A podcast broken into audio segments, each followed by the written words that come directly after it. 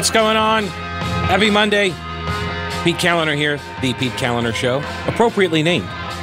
Thanks for hanging out with me. I do appreciate it. Thanks for letting me hang out with you. 704 570 1110 and 1 800 WBT 1110. Uh, those are the numbers if you'd like to participate uh, in the program. So, uh, Hurricane Ida ripped through Louisiana. Uh, death toll, as far as I can tell right now, one is one person dead. Power has been knocked out. Cell phone service is knocked out. And as you just heard on the news from Mark Garrison, it's really hot, really humid, so it's just nasty. Uh, the uh, uh, rescue and uh, search efforts underway, and uh, the Colonial Pipeline that supplies the the fuel for our area. Uh, they expect that to be turned back on. They have lots of reserves, so please, people, do not go run out and you know suck down all the gasoline. So we have like massive shortages for the next week. It's going to be back on later today. They're just assessing the damage and stuff. Um, so we'll keep you posted on any new developments out of that. They're getting reports of people who, uh, the rescuers uh, that climbed into their attics or climbed onto the roofs. And uh, so they're going around rescuing people. And so this is always just, I, I bring this story to you just like we were talking about the flooding out in Western North Carolina last week. You should always be prepared to be on your own for the first 48 hours. If you go to the FEMA website, not all right, look, just by going to the website does not put you on a list, okay? Well, that I know of. I've been there, although I probably am on the list, but it doesn't matter. So go to the FEMA website and you can actually download their preparedness manual. And like if you didn't know any better, you would think it's some sort of prepper's guide because the stuff that they tell you to have is basically what all preppers have. So you want to be prepared and you got to expect that in the first 48 hours that government is not going to come rescue you. Okay? Um, now, that's not to say that in all cases there aren't search and rescue teams that are able to get to you. Like that could happen. But you should be ready with at least two days. Now, the FEMA folks, they recommend like a week, I believe.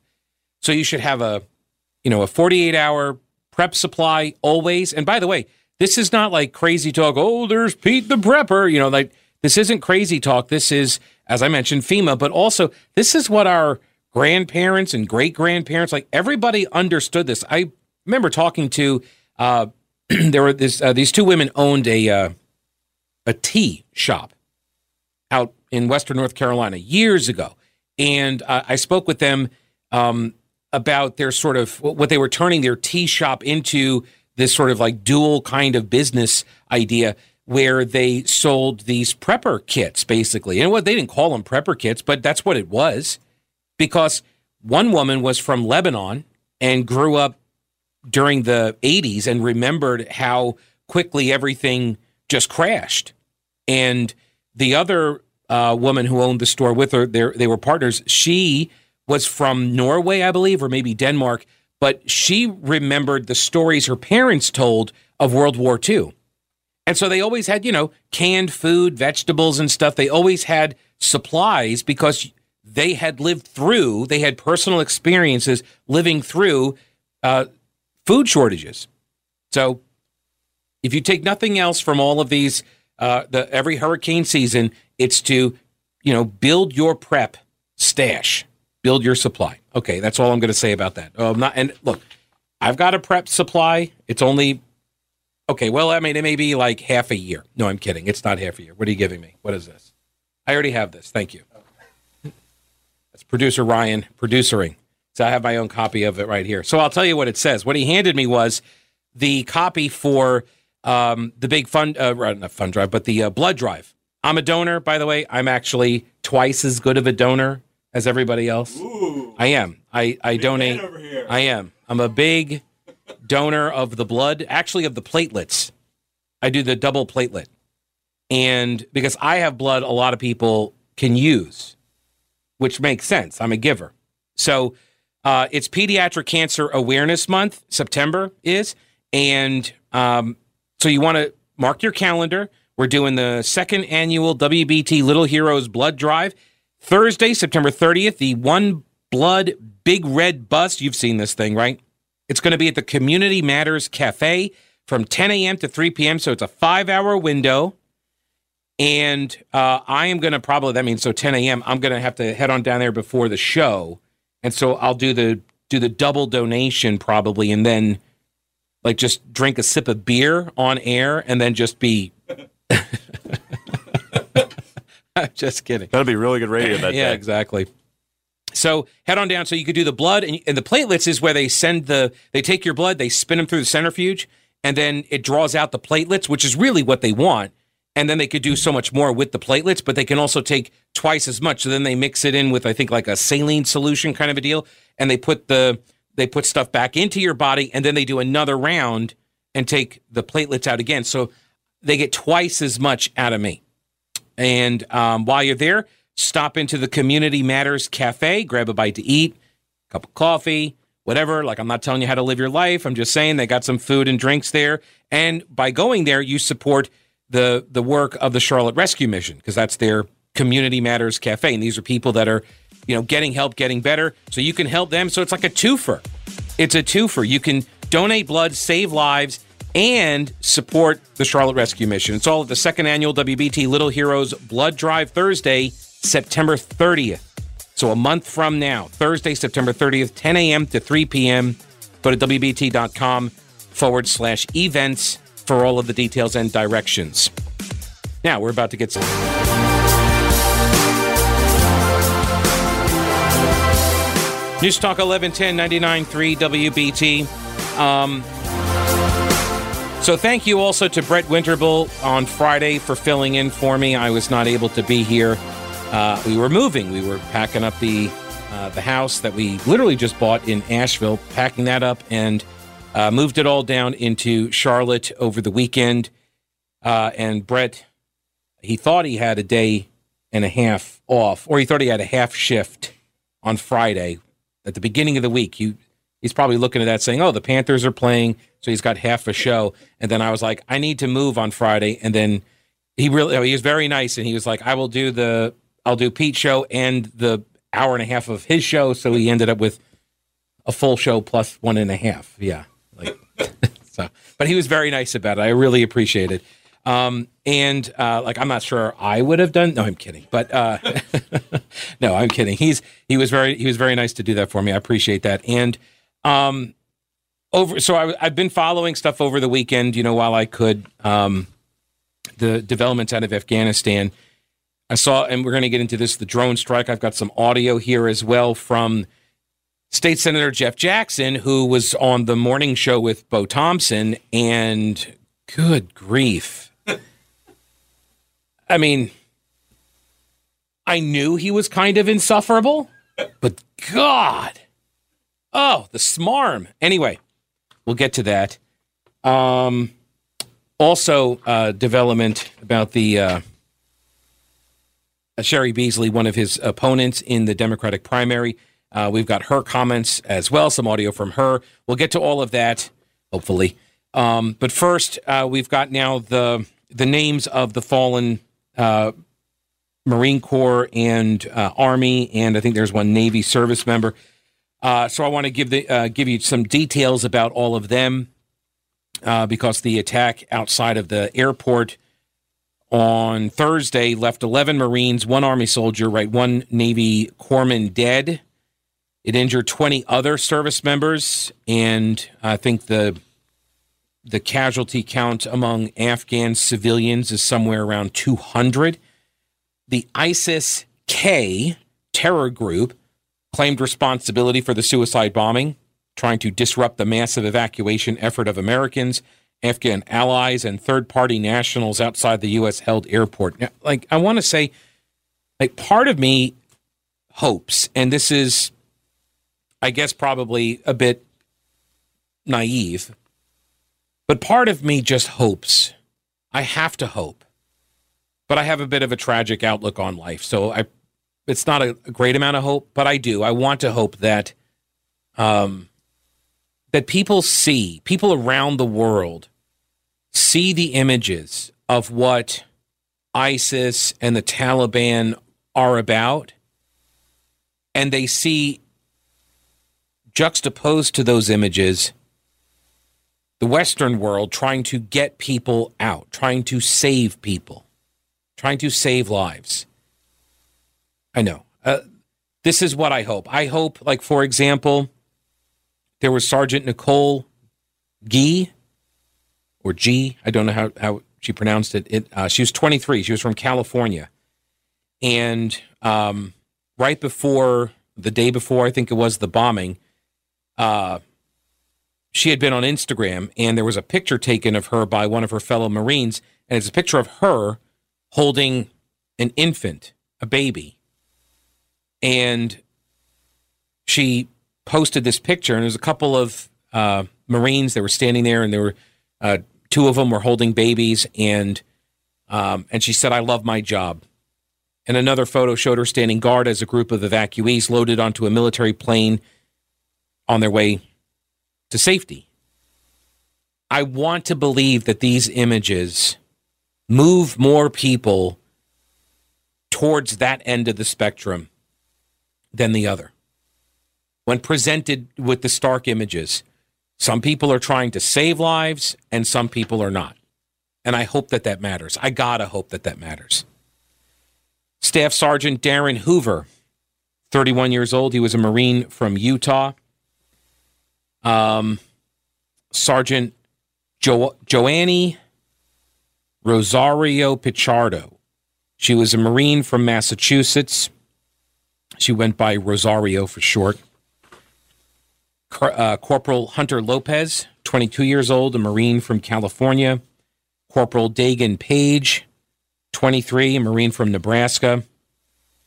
Corporal Humberto A. Sanchez, U.S. Marine from Indiana. He was 22. Lance Corporal David Espinoza.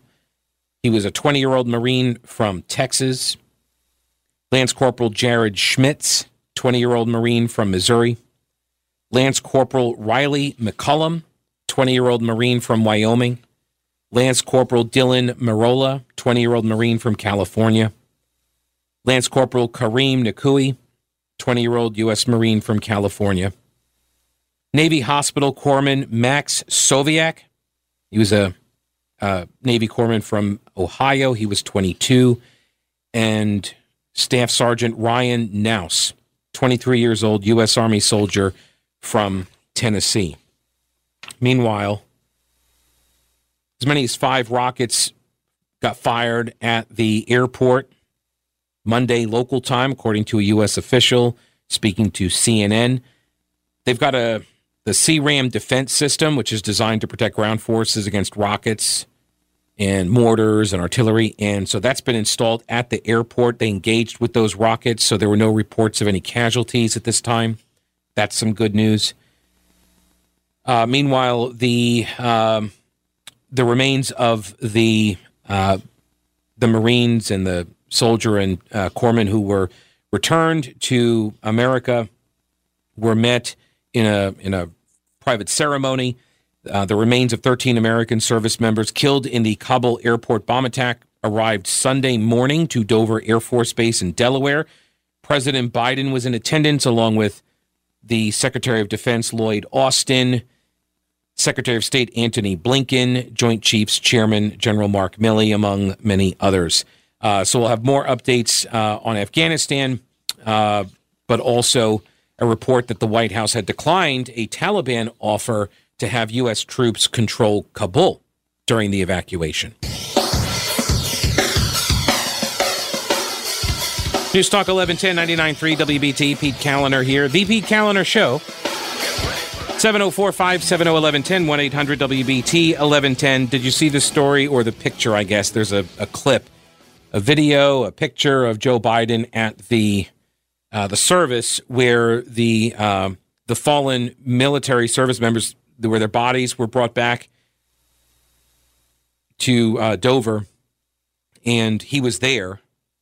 And uh, there's a there's a picture of him. There's a clip of him looking down at his watch, which you don't do. You just don't do it. I you know I don't even know how long it's been since I've even worn a watch.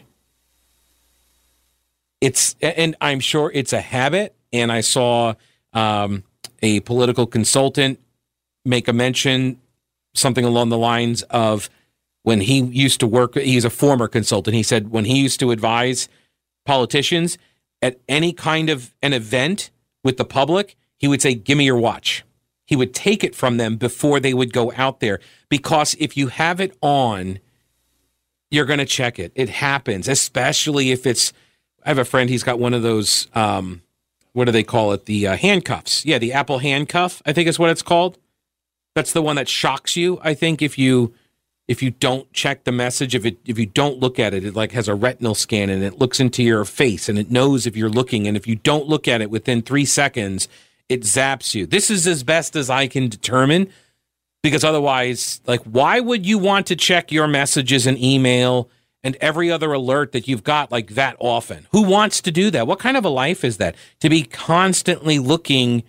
It's I know it's Pavlovian. It really is. It's like ding ding. Oh, gotta look. Ding ding. Gotta look and if you got one of those things, I mean, you're it's hopeless. So take the watch off when you're going to a, a memorial or a debate. Because remember, Biden, I think it was, no, no, it wasn't Biden. Who was it? George H.W. Bush that looked at his watch during a debate, something like that. And, you know, outrage ensued. He was too bored to be, you know, at this event. It's just not a good look. And uh, so that's that's out there. That story is out there. Again, I try to give people the benefit of the doubt. I'm going to say it was it was just habit, but it's just not something that the president should do at that event. Um, meanwhile, the United States says a secondary explosion after a strike against an ISIS K threat may have caused civilian casualties. So there was a U.S. airstrike. This is sort of the continuation of the Obama foreign policy, which is to drone strike from above. And honestly, this is really what I think most Americans are comfortable with.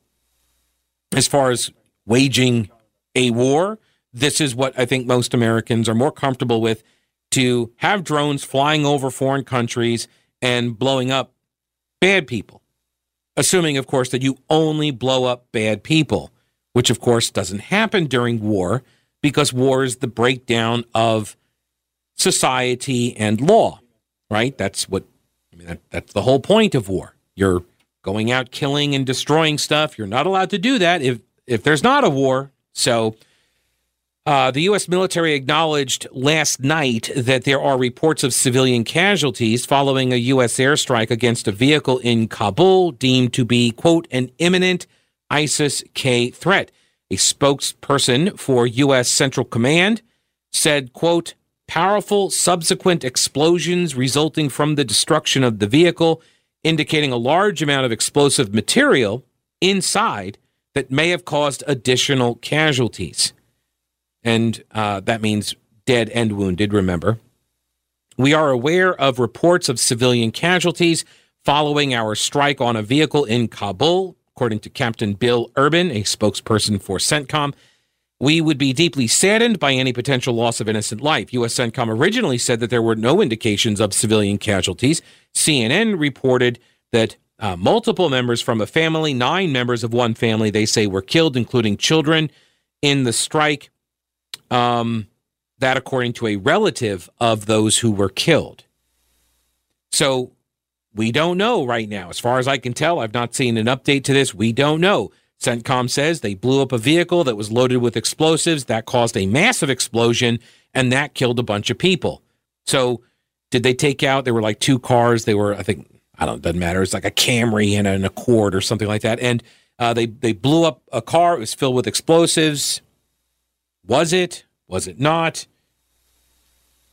We shall find out. Now, of course, you know, the the ISIS and Taliban, like they're going to use this to whatever advantage. Enemies will use this to any advantage because they know that while Americans are more comfortable probably with the drone strike technique, they're not comfortable with drone strikes that kill children and women and innocent civilians, as most humans agree you should not be killing innocent people, right? We all agree, let's not kill innocent people.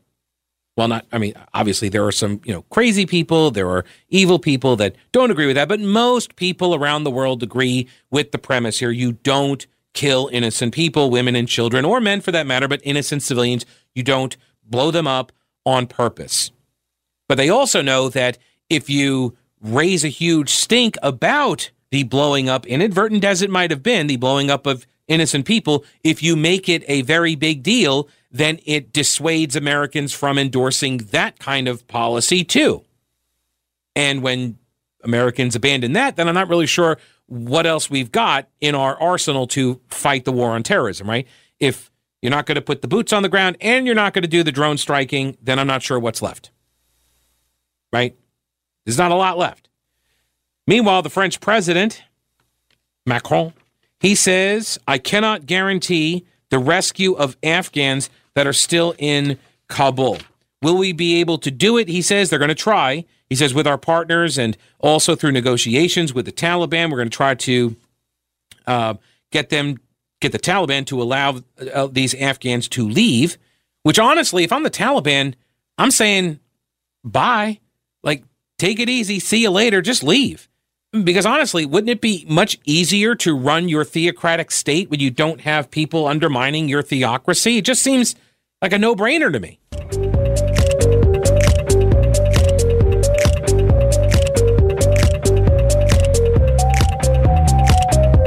Newstalk 1110 99.3 WBT 704 570 1110 1 800 WBT 1110. Let me go to the phone lines here and get Vincent. Hello, Vincent. How are you? Hey, good afternoon, Pete. Good to hear you. you. Sound good in my woodworking shop here. Well, thanks. I do my best work in other people's shops like that. Hey, anyway, you know, uh, Biden was looking down at that watch in case it slipped off his wrist. You know, after all, he he's got uh, a few Rolexes. You know, it kind of strikes me that. Uh, you know, he really didn't earn them. They were gifts and stuff like that. You know, but about 18 years ago, Pete, I bought my first Rolex. Oh. And I start. It was used. It was a it was a Datejust. It was a Jubilee band, two tone, 14 karat gold single pull, but it was a Rolex. Yeah. And I earned it. And what a phony he is wearing a Rolex because he never punched a time clock in his life. Is that the, he calls himself blue collar. Yeah, lunch pail Joe. He's well, I'm not even going to go there. Hey, well, but uh, so hang on a sec. I'm intrigued now on the theory because I've never. Well, I take it back. I the closest I have been to a Rolex was a guy on a corner in New York City trying to sell me one. And when I looked really, really closely at it, there were two X's, like right, like almost right on top of each other. So if you look really closely, you could see it said R O L E X X. So it's not it wasn't a real Rolex, but that's the closest I've ever gotten to one. So you sound like you you you know cause like you gave a lot of details there, but is the deal with Rolex is that you only get the Rolex if you worked a, a, a like you said you punched the time clock, is that it? you earn it from your from your your resources, your gifts that God gave you. You know, you treat yourself with the finer things in life.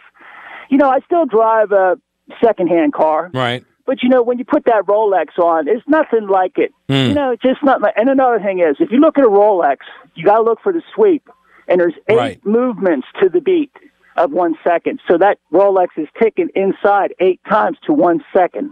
Mm for your information out there. No, so and, and so because uh, I've heard that as well. It's not like a that second hand doesn't like tick, right? It's not like a tick tick tick tick. It sweeps. That's the and that's usually a telltale sign that it's a fake. It's a sweep, but I tell you what, the Chinese are knocking off the most popular ones, which is the Submariners, the the the the, the divers watches and stuff like that. But you know, Rolex is in the world of watches a lot of these people who collect watches scoff at Rolexes. They're up in the next bracket. Mm. You know, that's the JV and watches. You got to go the hundred thousand dollar watches. You know, your football players they they probably sporting them. Wow. Hey, uh, you know, talking about the Taliban. Yeah. You know, I remember back in 2011 that Chinook helicopter that came down yeah. was shot down in the valley up there in the mountains that uh, killed. Uh, that SEAL Team Six yeah. crew. There was 15 members on the SEAL Team Six that took out Osama bin Laden, and a lot of their parents uh, gave pause to our government why they were so silent, and they really didn't put that on CNN. Did you see that when it when that news came out? Yeah. Yeah, okay? I mean, I, I, yeah, I remember this. I remember the the story. Sure. Well, just you know, I just don't. You know, we don't need to be doing any deals with our enemy, the mm-hmm. Taliban. Just you know, well, this they ga- deserve one thing: the middle finger. Well, and I, I will. Here's so here's the thing, Vince. I appreciate the call, and I understand the the the anger. I do, and I, and I agree with it. Like there are, th- it's what uh, Kurt Schlichter said. I believe it was uh, Colonel Schlichter. He said, you, you know, three ways that wars end, right? Which is you win, you obliterate your enemy, and you win. You lose, your enemy obliterates you, or you surrender, right? Or there's some sort of negotiated end to it. And like that's not a win. So there has to be some way out and because as I mentioned earlier with the, you know, talking about the, you know, the preferred method of waging war among most Americans is the the drone strikes and we hear about it, oh, that drone strike, oh, that's terrible and then, you know, next day it's off the front page of the paper. Meanwhile, the people that you're drone striking, they remember for a very, very long time. Right? And that's part of the problem. Is like you're you're helping to feed their recruitment efforts overseas by doing that. Because there isn't any picture of a Marine holding an infant and saving people on a tarmac, right? That's the difference. There's not there's not an image to counteract the narrative that the Islamists create and use for recruitment. They get to, hey, look at, you know, they get to say, look at those drone strikes and they, these cowards, they just rain, you know, fury and fire from the air. And we'll take it to them and we'll beat them uh, because, you know, we have God on our side. Like that's, it helps in their recruitment efforts. This, and it's a challenge. And I'm not saying like, I, I'm not saying this in order to denigrate or say, you know, this is wrong. We should never do this. I'm just pointing out that all of these options are bad in different ways and people make different decisions. But really, what it comes down to, and we talked about this last week, which is a, a lot of us don't want to accept what it would take to win, quote unquote, a war because it would be terrible. The costs would be terrible, and we don't want to put our names on that order. A lot of Americans don't want to put our names on that order right? Because there are all sorts of weapons, terrible, terrible things that you can do to wipe out an enemy and everybody within proximity to that person. You can wipe them all out, and it would change the course of human history. Again, like, and and there may be very few people that are hearing me say this, and they're like, "Yes, we should do that." You know, go nuclear, turn the whole place into saint or into glass. You know, just bomb it all back to uh, the the Stone Age. But if you think through the repercussions of that, then, um, like the whole, I mean, like, what do you prompt? Do you prompt a response act from some of the neighbors? Like this, this is what I mean. There, these, there, there are really terrible ways to wage war to win it, and I don't think America is willing to do that. And so its leaders are not willing to do that. Um, meanwhile, the uh, White House reportedly declined an offer from the Taliban to have the U.S. control Kabul during the evacuation.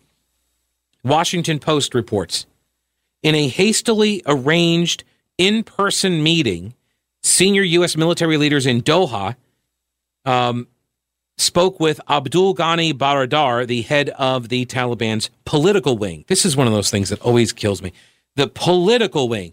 Only in Islamist countries do we get this kind of crap reporting. This like, oh, it's the militant wing, it's the it's the political wing. See, these are different parties. You get this all the time in the Palestinian reporting, right? With Hamas. But it's like, oh, you know, Hamas and its militant wing. No, it's Hamas, okay? You don't carve out political versus military wings for any other group or country. Everybody else is all part of the same leadership management structure. It's only the kid glove euphemism treatment that we give these Islamist organizations. It's not helpful, it's misleading, it's dishonest. Ah, it just it just ticks me off, as you can tell. Um, we have a problem, Baradar said, according to the U.S. official. We have two options to deal with it. You, the U.S. military, you take responsibility for securing Kabul, or you have to allow us to do it. Throughout the day, Biden had remained resolute in his decision to withdraw all American troops from Afghanistan. The collapse of the Afghan government had not changed his mind. So his call, they were telling us, hey, you can have Kabul to do your evacuation. And Biden apparently said no.